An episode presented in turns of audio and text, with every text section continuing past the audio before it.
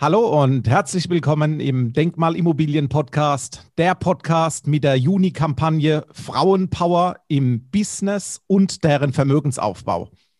Heute erzählt uns die Rechtsanwältin und europäische Wirtschaftsjuristin Irina Shafir aus dem Leben und Alltag einer Business-Power-Frau und wie ihr auch erfolgreich der tolle Spagat mit dem Mama-Sein gelingt.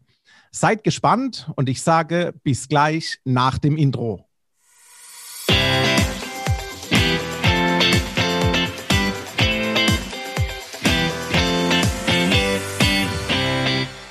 Hallo im Frauenpower Business Podcast und herzlich willkommen Irina Shafir. Hallo liebe Irina. Hallo. Hi.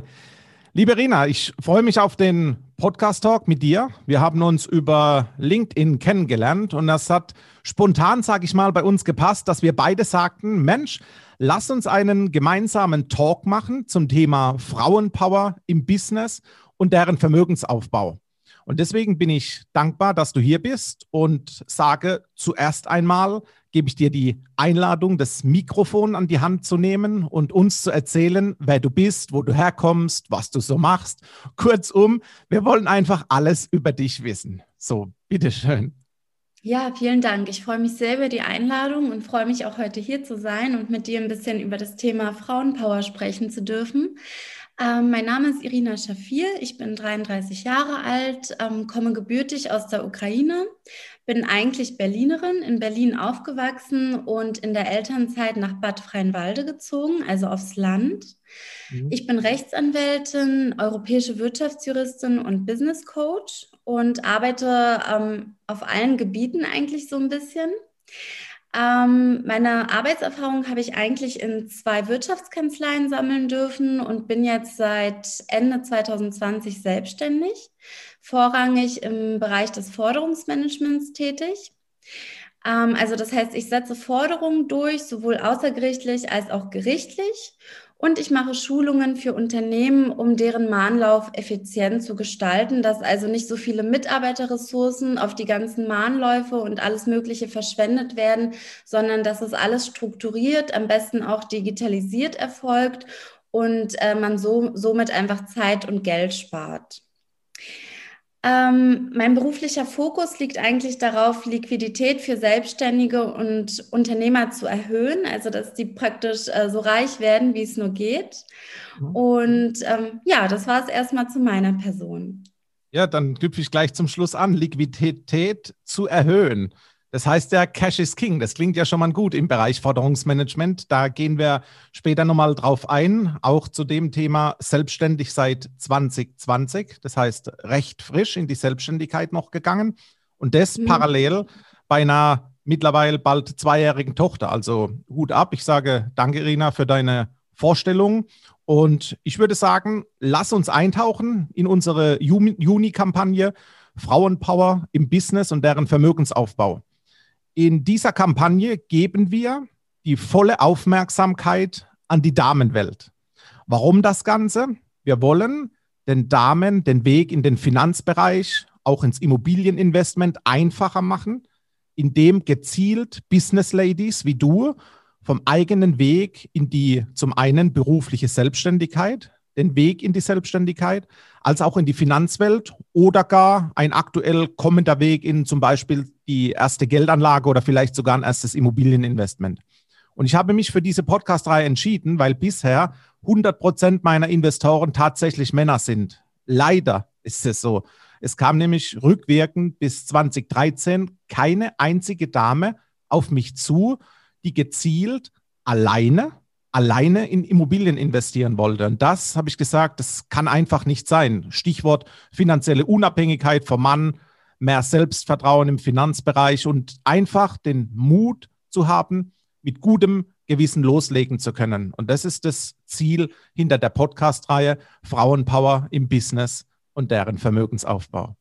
Und jetzt lass uns einfach loslegen und tiefer eintauchen. Ich habe gesagt, Irina, wir haben uns über LinkedIn kennengelernt und heute geht es wirklich nur um dich. Du bist Rechtsanwältin, europäische Wirtschaftsjuristin und hast das Forderungsmanagement, wie du uns erzählt hast, zu deiner Kernkompetenz gemacht. Lass uns mal bitte reinhören, lass uns eintauchen in deine Live-Praxiswelt und warum Forderungsmanagement dich tatsächlich so interessiert, dass es deine berufliche Leidenschaft wurde. Das interessiert uns nun mal. Ja, also es ist tatsächlich eine große Leidenschaft von mir, auch wenn viele das nicht verstehen oder nicht teilen können. Ähm, ich bin sehr zufällig in dieses Gebiet gelangt. Ich bin äh, zweitausenddreizehn, äh, war ich mit meinem ersten Staatsexamen fertig und äh, bin in einer mittelständischen Wirtschaftskanzlei gelandet und dort hatten wir ein großes Unternehmen, was wir betreut haben, was plötzlich ganz viele Forderungsausfälle hatte. Ähm, das war zu dem Zeitpunkt in der Branche nicht unüblich und das Unternehmen war auch in vier Ländern vertreten, also wirklich groß aufgestellt. Und ähm, ja, ich habe dann auch mit die Forderungen geltend gemacht und war da auch sehr erfolgreich drin. Und ähm, in dieser Kanzlei wurde tatsächlich auch so eine Kurve immer geführt, ähm, welcher Mitarbeiter schafft es, die meisten Forderungen einzuziehen. Und ich war da halt ganz weit oben und es wurde auch ausgewertet, warum das so war. Und es war teilweise so, weil ich ähm, ja einfach vom Mindset her ähm, nicht gedacht habe, dass, dass der Schuldner nicht bezahlt, weil er was Böses möchte, sondern ich bin empathisch auf die Schuldner eingegangen, habe auch ähm, sehr wohlwollend kommuniziert, ähm, eine gute juristische Sprache benutzt und ja, habe damit echt Erfolg gehabt und äh, viel Liquidität für das Unternehmen generieren können. Und zweitausendsechzehn war ich dann Rechtsanwältin und habe die Kanzlei gewechselt und habe tatsächlich auch die Abteilung für Forderungsmanagement übernommen und geleitet in einer Insolvenzrechtskanzlei. Also ich war für Insolvenzverwalter deutschlandweit tätig. Und auch da haben wir tatsächlich es geschafft, Unternehmen aus der Insolvenz zu retten. Restrukturierung war ein großes Thema bei uns. Und auch da ist der Forderungseinzug sehr, sehr wichtig. Und wir haben auch viel ähm, Liquidität effizient beschaffen können. Und ja, in der Elternzeit habe ich dann gemerkt, dass ich eigentlich nicht mehr zurück in das Angestelltenverhältnis gehen möchte, weil ich einfach flexibel und frei und vor allen Dingen ortsunabhängig sein wollte. Ähm, Corona kam natürlich dazu, die Pandemie, ich wohne ja auf dem Land, ich wollte keinen langen Arbeitsweg haben. Und ja, dann habe ich mich einfach kurzerhand entschieden, mich selbstständig zu machen und bin auch sehr glücklich darüber. Und ähm, habe auch gemerkt, dass das Forderungsmanagement äh, oder der Forderungseinzug jetzt gerade auch in der Pandemie sehr gefragt ist. Und ich mache das alles mit einem, ja, wie soll ich sagen, äh, mit einem großen Fokus auf das Money-Mindset, mit einem großen Fokus auf die Kommunikation und die Sprache und ähm, ja, macht einfach sehr großen Spaß und ich bin sehr glücklich und zufrieden auf dem Gebiet. Ja, das klingt gut. Das ist äh Ist schon ein Weg, den du da seit zweitausenddreizehn gehst mit fertigem Staatsexamen. Und dann warst du Siegerin im Geldeintreiben, habe ich mir aufgeschrieben. Kann man so sagen? Kann man so sagen, ja. Also ich war da wirklich sehr erfolgreich drin und ähm, habe auch immer gesehen, wie die Kurve nach oben geht. Und das macht einen natürlich auch irgendwie ähm, stolz darauf, wenn man etwas ganz besonders gut kann. Und ich denke, man sollte sich da einfach auf seine Stärken konzentrieren. Ich bin zwar auch weiterhin im Zivilrecht tätig und auch im Insolvenzrecht, aber das ist momentan gar nicht äh, mein Schwerpunkt, sondern wirklich der Forderungseinzug. Okay, es ist ja dieses Insolvenzrecht oder auch Forderungsmanagement. Meines Wissens, ich habe eine Studie gelesen darüber vor kurzem, ist eher eine Männerdomäne. Also sind eher Männer in dieser Welt zu Hause als Frauen. Kannst du mir dazu stimmen? Ja, das ist richtig. Ich habe meistens männliche Kollegen, ja. Okay.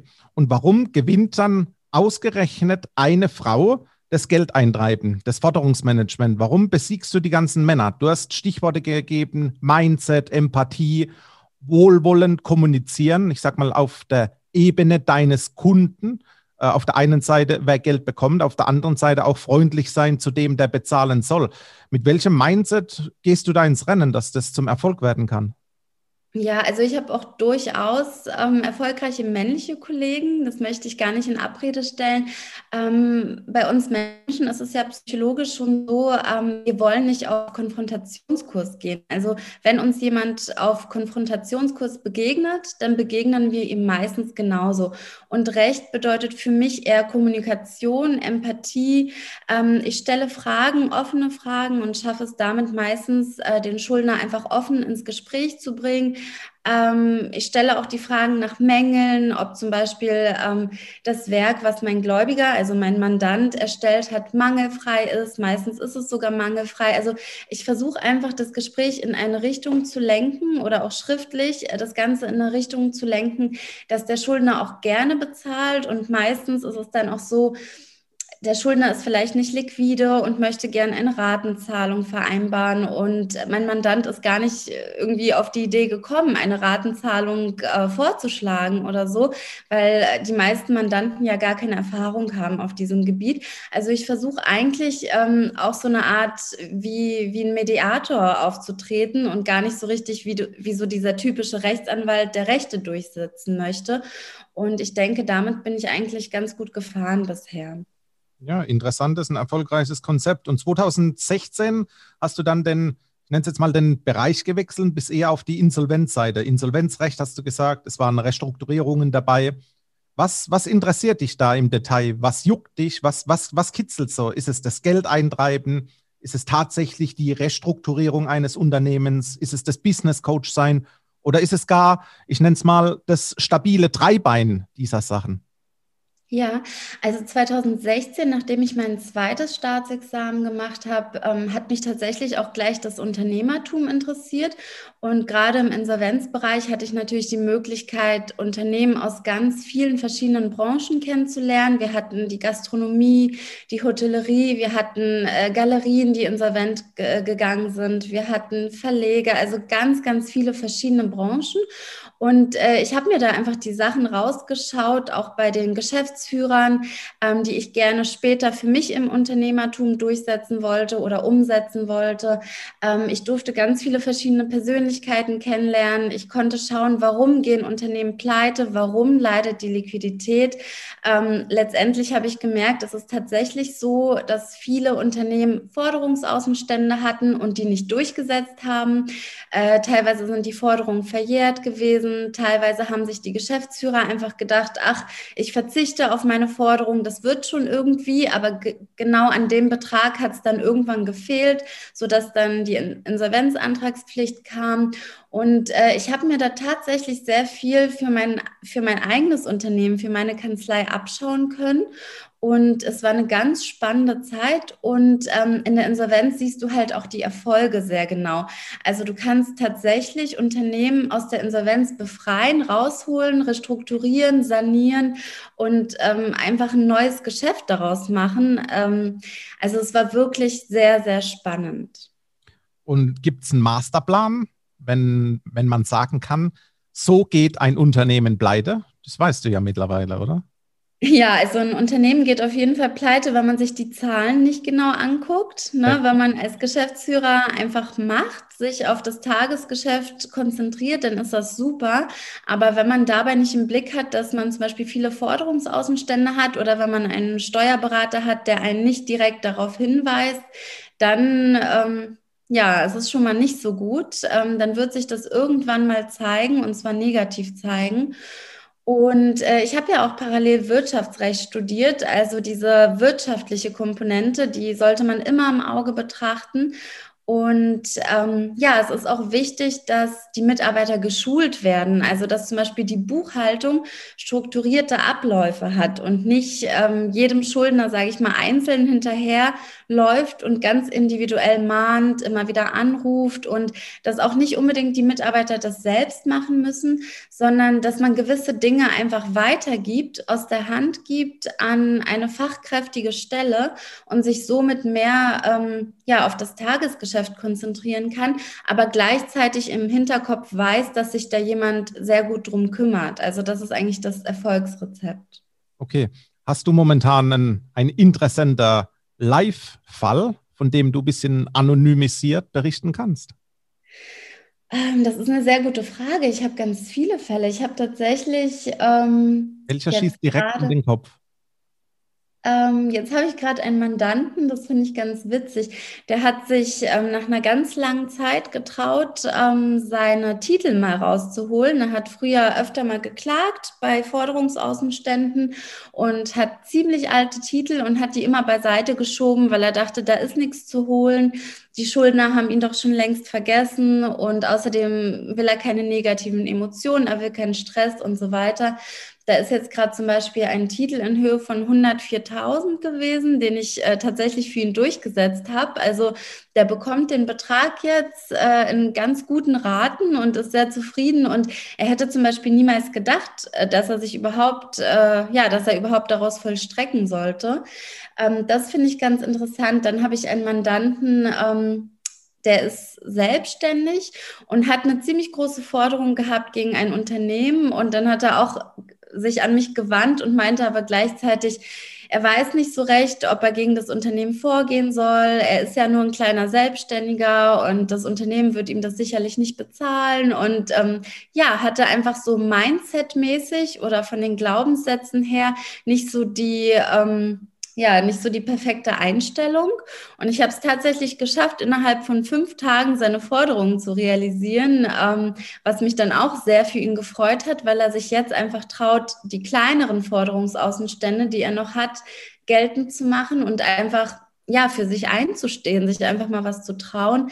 Also ähm, am meisten Spaß macht es mir tatsächlich, ähm, für solche Mandanten tätig zu werden, die sich alleine nicht trauen. Okay, also warst du in diesen Fällen wieder die Siegerin im Geld eintreiben. Glückwunsch. Kann man so sagen. Ich meine, letztendlich, Siegerin oder nicht, es ist ja mein Job, den ich gerne mache und in dem ich auch sehr erfolgreich bin. Und die Sieger sollen ja letztendlich meine Mandanten sein, weil sie das bekommen, was ihnen zusteht. Und ich bin nur die Vermittlerin, würde ich einfach mal sagen. Und ich freue mich natürlich, wenn ich erfolgreich vermitteln kann zwischen den Parteien. Richtig. Du arbeitest aktuell auch noch an einer Online-Lösung im Rechtsbereich, richtig? Richtig, was, in was Kooperation genau mit der... Bitte? Was, was genau steckt dahinter? Ja, in Kooperation mit der Finanzfactory ähm, mache ich da einen Online-Kurs. Der ist an Selbstständige, an Freelancer und auch an Unternehmen gerichtet. Und zwar geht es im ersten Schritt darum, ähm, selbstständig Forderungen durchsetzen zu können, ohne sich an ein Inkassobüro oder an einen Rechtsanwalt wenden zu müssen.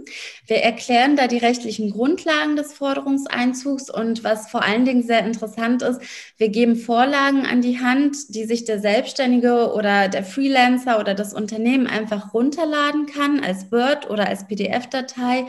Und äh, da müssen eigentlich nur die Schuldnerdaten eingetragen werden, das aktuelle Datum, ähm, die Bankverbindung, der Verwendungszweck und dann kann das Ganze schon per Post an den Schuldner gesandt werden. Also man kann da einfach ähm, automatisiert unsere Vorlagen benutzen, das ist uns sehr wichtig.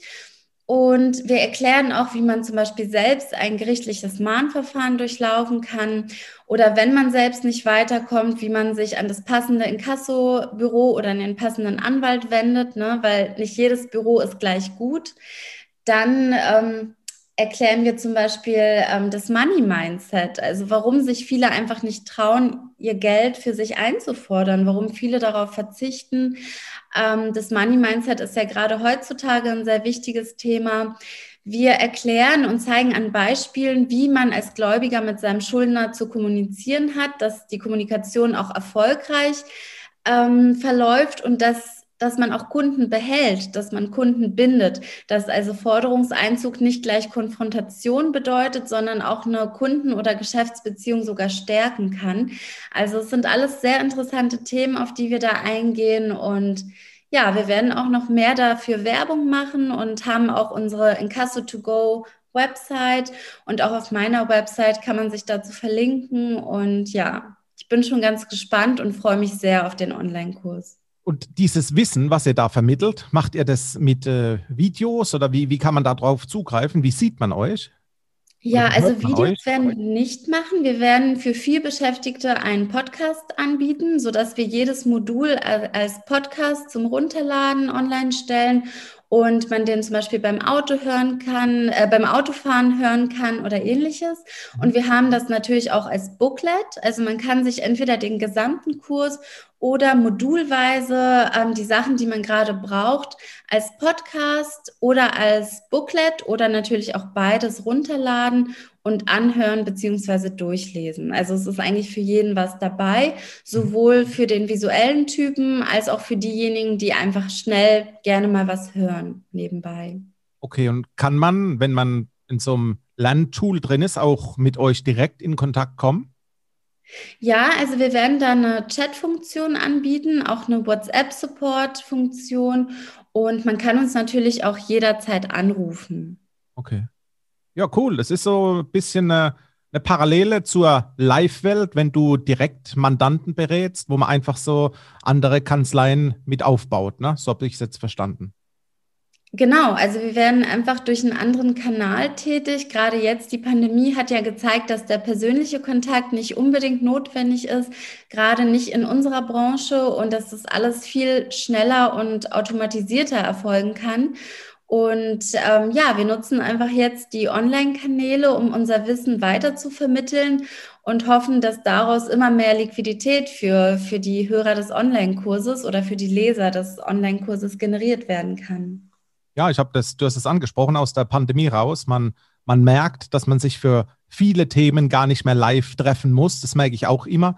Immobilien werden mittlerweile über Beratungen, die online stattfinden, über Zoom-Call stattfinden.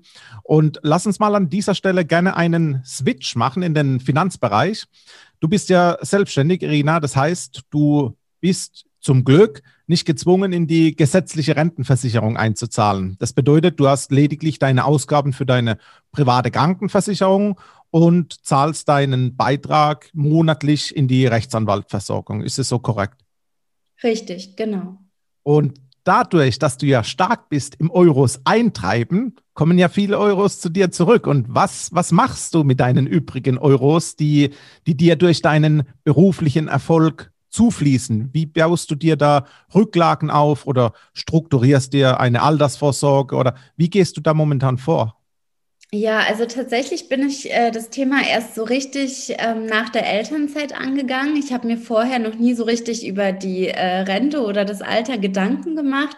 Mhm. Ähm, als Mama sieht man das natürlich auch ein bisschen anders. Ähm, und ja, also zum Teil ist es so, dass ich natürlich einfach spare. Ähm, das heißt, ich belasse einfach Geld auf dem Konto. Ähm, das arbeitet zwar nicht für mich, aber ich äh, überlege natürlich, wie ich aus dem Geld Investitionen tätige. Ähm, beispielsweise in eine Immobilie in Berlin würde ich gerne ähm, investieren, aber noch hat sich keine passende Immobilie gefunden. Mhm. Ähm, ich warte tatsächlich darauf, dass jetzt die nächste Insolvenzwelle kommt, auch wenn das nicht so äh, freundlich klingt, sage ich mal, denke ich mal, dass schon noch Insolvenzen gerade nächstes Jahr auf uns zukommen werden und dass auch viele Gastronomen beispielsweise gezwungen sein werden, ihre Immobilien zu verkaufen und da suche ich mir was Schönes in Berlin. Das würde ich gerne als Anlage tätigen. Und dann habe ich natürlich E T Fs, also Fonds. Ähm, da arbeitet das Geld für mich. Ähm, ja, ich habe mir vorher als Angestellte weniger Gedanken um das Thema Absicherung gemacht. Aber es ist natürlich ein sehr wichtiges Thema, auf dem auch du tätig bist und beratend tätig bist. Das ist ein sehr wichtiger Job. Und ähm, ja, also ich denke, wir alle sollten uns Gedanken über dieses Thema machen.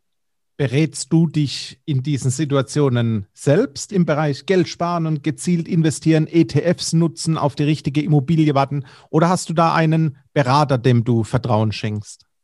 Ja, also ich habe einen Berater bezüglich der E T Fs, aber tatsächlich ist zum großen Teil mein Bruder mein Berater, der zehneinhalb Jahre älter ist als ich und der auch aus der Beratung kommt, ähm, der auch einen äh, Fonds geleitet hat und der sehr versiert ist auf dem Gebiet und auf seine Meinung vertraue ich sehr stark. Ähm, ja, das ist eigentlich hauptsächlich mein Bruder. Ja, okay. Ja, es ist gut, wenn es aus der Familie kommt, dass das Vertrauen in der Regel am höchsten. Ja. Lass uns mal gezielt auf die Gefühlsebene in Bezug auf eine Geldanlage ansprechen. Du hast schon durchklingen lassen, als Mama sieht man es anders. Und was, was macht dein Bauchgefühl, wenn du aktiv Entscheidungen treffen musst im beruflichen Alltag, da bist du eine Vollprofi-Dame. Da hast du eine Karriere hinter dir, da bist du es gewohnt, Entscheidungen zu treffen, professionell, ad hoc, per sofort. Aber Entscheidungen zu treffen, wo man nicht eins zu eins zu Hause ist, da kommt vielleicht ab und mal was auf, ein Gefühl auf. Und lass uns mal teilhaben, was sich bei dir gefühlstechnisch so bewegt, ob sich was bewegt oder ob das, ich sag mal, durch den aktiven Austausch mit dem Bruder dann doch relativ eben bleibt. Ja, also ich bin tatsächlich von Natur aus ein sehr entscheidungsfreudiger Mensch. Gerade im Beruflichen treffe ich sehr schnell und sicher Entscheidungen. Bei Geldanlagen trainiere ich das gerade noch, ähm, denn wie gesagt, ähm, ich beschäftige mich mit dem Thema noch nicht allzu lange und äh, gerade wir Frauen, wir haben ja ein stärkeres Sicherheitsbedürfnis als Männer. Würde ich so sagen, psychologisch gesehen sind wir Frauen mehr auf die Sicherheit gepolt, während Männer ähm, ein hohes Freiheitsbedürfnis haben. Und äh, ja, gerade wenn es um Investitionen und Geldanlagen geht, sind wir Frauen immer noch, so würde ich das betrachten, ähm, nicht so selbstsicher und äh, haben mehr Zweifel. Und ähm, ja, einerseits ist es natürlich die Unsicherheit, die man hat, wenn man sich auf fremdes Terrain begibt, also wenn man äh, sich nicht so sehr auf dem Gebiet auskennt. Aber andererseits, finde ich, ist damit auch so eine gewisse positive Aufregung und Neugier verbunden. Ich versuche eigentlich für mich persönlich, dieses Ungewisse zu nutzen, um mich auf einem Gebiet fortzubilden. Ja. Dass ich zum Beispiel mich ein bisschen einlese in E T Fs, Investments, äh, Immobilien, was gibt es für Möglichkeiten, Möglichkeiten, Geld anzulegen und ja, lasse mich da natürlich auch gerne von verschiedenen Beratern dazu aufklären, natürlich nicht von zu vielen, denn zu viele Köche verderben den Brei, aber wenn man ein gewisses Grundvertrauen hat und ein gutes, positives Gefühl, dann sollte man sich bei der Entscheidungsfindung auch helfen lassen dürfen und ja, ich denke, damit fährt man ganz gut, wenn man sich auch selbst fortbildet. Dann lass uns mal einen Gedankenausflug machen zu deiner Berlin-Immobilie, die du irgendwann aus einer Insolvenz eines Gastronomen kaufst. Ja. Und hier wird es auch vom Volumen her mal schnell bei beispielsweise vierhunderttausend, fünfhunderttausend Euro liegen, die du hier bewegen musst. Und auch wieder mit dem Hintergrund, einen Teil des Geldes hole ich mir von der Bank. Hier bin ich aber zehn Jahre verhaftet im Kreditvertrag. Die Immobilie muss abbezahlt werden. Kommt vielleicht keine Miete, dann muss ich auch noch diese Miete bezahlen. Kann ich mir das überhaupt leisten? Dann macht mir mein zukünftiger Mieter vielleicht auch noch meine Wohnung kaputt. Ich muss vor Gericht. Ja, da bist du Profi, okay. Aber es kommt eine Räumungsklage, die macht auch keinen Spaß und, und, und. Wir können ja gerade bei der Immobilie schon krasse Bilder uns gedanklich in den Kopf malen, die auf unsere Emotionen, unser Bauchgefühl negativ wirken. Und wie ist das bei dir, wenn du dich gedanklich mal in diese Rolle versetzt? Da könnte einen großen Batzen Geld irgendwie ins Wackeln kommen. Was, was bewegt sich da bei deinem Sicherheitsbedürfnis? Ja, also gerade deswegen habe ich tatsächlich noch nicht in eine Immobilie investiert, denn ähm, ich bin ja Mama geworden und ich spiele auch mit dem Gedanken, nochmal Mama zu werden. Das heißt, ähm, man, man kann da auch nicht so viel arbeiten oder man möchte diese Zeit nutzen, ähm, um mit dem Kind irgendwie eine nähere Bindung einzugehen und nicht so viel zu arbeiten. Und ähm, da ist natürlich die Unsicherheit, sage ich mal, in dieser Lebensphase und ich denke, viele Frauen können sich auch damit identifizieren, ähm, größer. Aber ähm, trotzdem kann man sich da Rücklagen schaffen, sodass, wenn es mal zum Wackeln kommt, äh, man trotzdem nicht allzu stark leidet in dieser Situation. Und deswegen sollte man sich das auch gut überlegen mit Immobilieninvestitionen und sich auch gut beraten lassen, meine ich, und auch wirklich eine Immobilie aussuchen, die es wert ist, bei der man auch sicher sein kann, dass vielleicht kein Mietausfall kommt, weil jeder diese Immobilie mieten möchte. Also so sehe ich das. Wenn man schon da rein investiert, dann soll es auch wirklich ein gutes, eine sehr gute Investition sein. Das sind interessante Aussagen. Was mich noch interessiert, Irina, ist, ihr seid aus der Stadt rausgezogen, eher ins Umfeld, ins Umland von Berlin. Und welch, welche Gründe gab es dazu, aus der Stadt rauszuziehen? Was war da wichtig für euch? Ja, also mein Partner ist ja tatsächlich hier in Bad Freienwalde aufgewachsen. Er hat auch eine eigene Firma, die hier ansässig ist. Und die er von hier aus auch führt. Ich bin noch gependelt, ähm, weil ich in Berlin gearbeitet habe und hatte auch eine Wohnung in Berlin. Und äh, ich habe mich halt dazu entschieden, einfach mal mich auf das Landleben einzulassen, weil Pendeln mit der Familie, mit einem Kind ist natürlich ähm, nicht so gut gewesen. Wir haben es auch versucht die erste Zeit und anfangs war es sehr gewöhnungsbedürftig für mich aus der Großstadt. Ich habe ja am Kudamm gelebt, aus diesem, ähm, sage ich mal, etwas schnelleren Leben äh, auf mich auf das Landleben einzulassen, aber ich bin mittlerweile sehr glücklich darüber, kann auch sehr schön von hier aus arbeiten. Wir haben es sehr ruhig, gerade während der Pandemie. Ähm, ja, und äh, ist einfach gut äh, fürs Familienleben. Das ist total schön. Ja, ist doch, ist doch toll. Wir haben schon drüber geredet, dass du auch gerne mal bereit bist, das ein oder andere Wissen an unsere Zuhörer rauszugeben. Und äh, gerade in Bezug auf dein neues Online-Projekt zusammen mit der Finanzfactory, wo du gezielt Selbstständige, Freelancer und auch Unternehmen ansprechen möchtest. Lass uns doch mal einen Aufruf machen, welche Personen oder Unternehmen dich total interessieren und äh, wo du dich über ein Kennenlernen einfach freuen würdest. Gibt es da irgendjemand, den wir hier aufrufen können und sagen, lass uns einen Kennenlern-Talk starten? Ja, also ich interessiere mich sehr für Unternehmer, also für Selbstständige, für Freelancer und natürlich auch für Geschäftsführer oder Mitarbeiter eines Unternehmens. Und ähm, jeder ist willkommen, der Forderungsausfälle vermeiden möchte oder Tipps dazu benötigt, ähm, wie er ein strukturiertes, effizientes Mahnwesen macht und ähm, wer vielleicht auch Forderungsausfälle hat und die gerne durchsetzen möchte, ähm, der kann mich sehr gerne anrufen oder per E-Mail kontaktieren. Kann ich sogar einen Schritt zurückgehen und sage, ich bereite mich auf eventuelle Forderungsausfälle vor und komme trotzdem in diese, äh, in diesen Online-Pool zu dir, ohne dass ich bisher Forderungsausfälle habe? Macht es auch Sinn? Das macht absolut Sinn. Ich habe tatsächlich Mandanten, ähm, für die ich Schulungen gebe, die gar keine Forderungsausfälle haben oder vereinzelt sehr wenige Forderungsausfälle haben, aber die einfach wissen möchten, wie mache ich meinen Mahnlauf optimal? Wann schicke ich überhaupt die Zahlungsaufforderung los? Welche Bestandteile muss sie überhaupt erhalten? Ich habe zum Beispiel vorgestern äh, für die Volksbank Geschäftskunden dazu einen Kurs gegeben und ähm, habe da einfach mal Beispiele von Zahlungsaufforderungen, von Mahnungen gezeigt. Ich gebe da auch so allgemeine Tipps, zum Beispiel, dass eine Mahnung eigentlich gar keine Zahl davor haben sollte. Also bitte verschickt keine erste, zweite oder dritte Mahnung. Entweder schreibt Mahnung darüber oder letzte Mahnung, denn alles andere nimmt auch einfach den Druck aus der Sache raus. Ihr Schuldner wartet eigentlich nur auf die nächste und wieder nächste Mahnung. Also wir werden da ganz, ganz ähm, interessante Tipps geben und gerade die Sachen Money Mindset, Kommunikation, Sprache, ähm, rechtliche Dinge, das darf, glaube ich, jeden Unternehmer interessieren und ich freue mich natürlich über jeden, der an unserem Kurs dann letztendlich teilnimmt.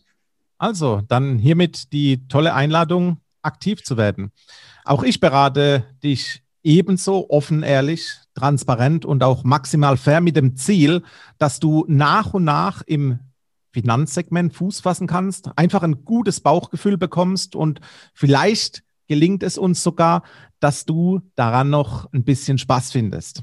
Irina, ich sage danke an dich für den Talk. Es werden mit Sicherheit Damen durch deine Erzählungen sich angesprochen fühlen und möglicherweise gelingt es dieser Dame durch unseren Podcast-Talk den ersten Schritt eventuell in die eigene Selbstständigkeit oder in die Online-Forderungsmanagement, ins Praxistool reinzugehen und irgendwann ein erstes Investment zu machen.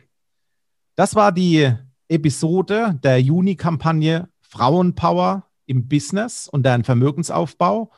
Und ich freue mich auf weitere tollen, interessante Damen in den nächsten Wochen. Herzlichen Dank an dich, liebe Irina, und ich sage auf bald. Darfst du noch Tschüss sagen, Irina? Ach so, ja, vielen Dank. Ähm, hat Spaß gemacht. Prima. Bei Fragen zur heutigen Podcast-Folge würde ich sagen, komm auf uns zu, lass uns einen Kennenlern-Talk starten mit der lieben Irina Shafir oder mit mir. Du bist recht herzlich eingeladen, auf uns zuzukommen. Die Kontaktdaten findest du in den Shownotes. Wir finden uns alle gegenseitig auf LinkedIn und ich sage, auf bald.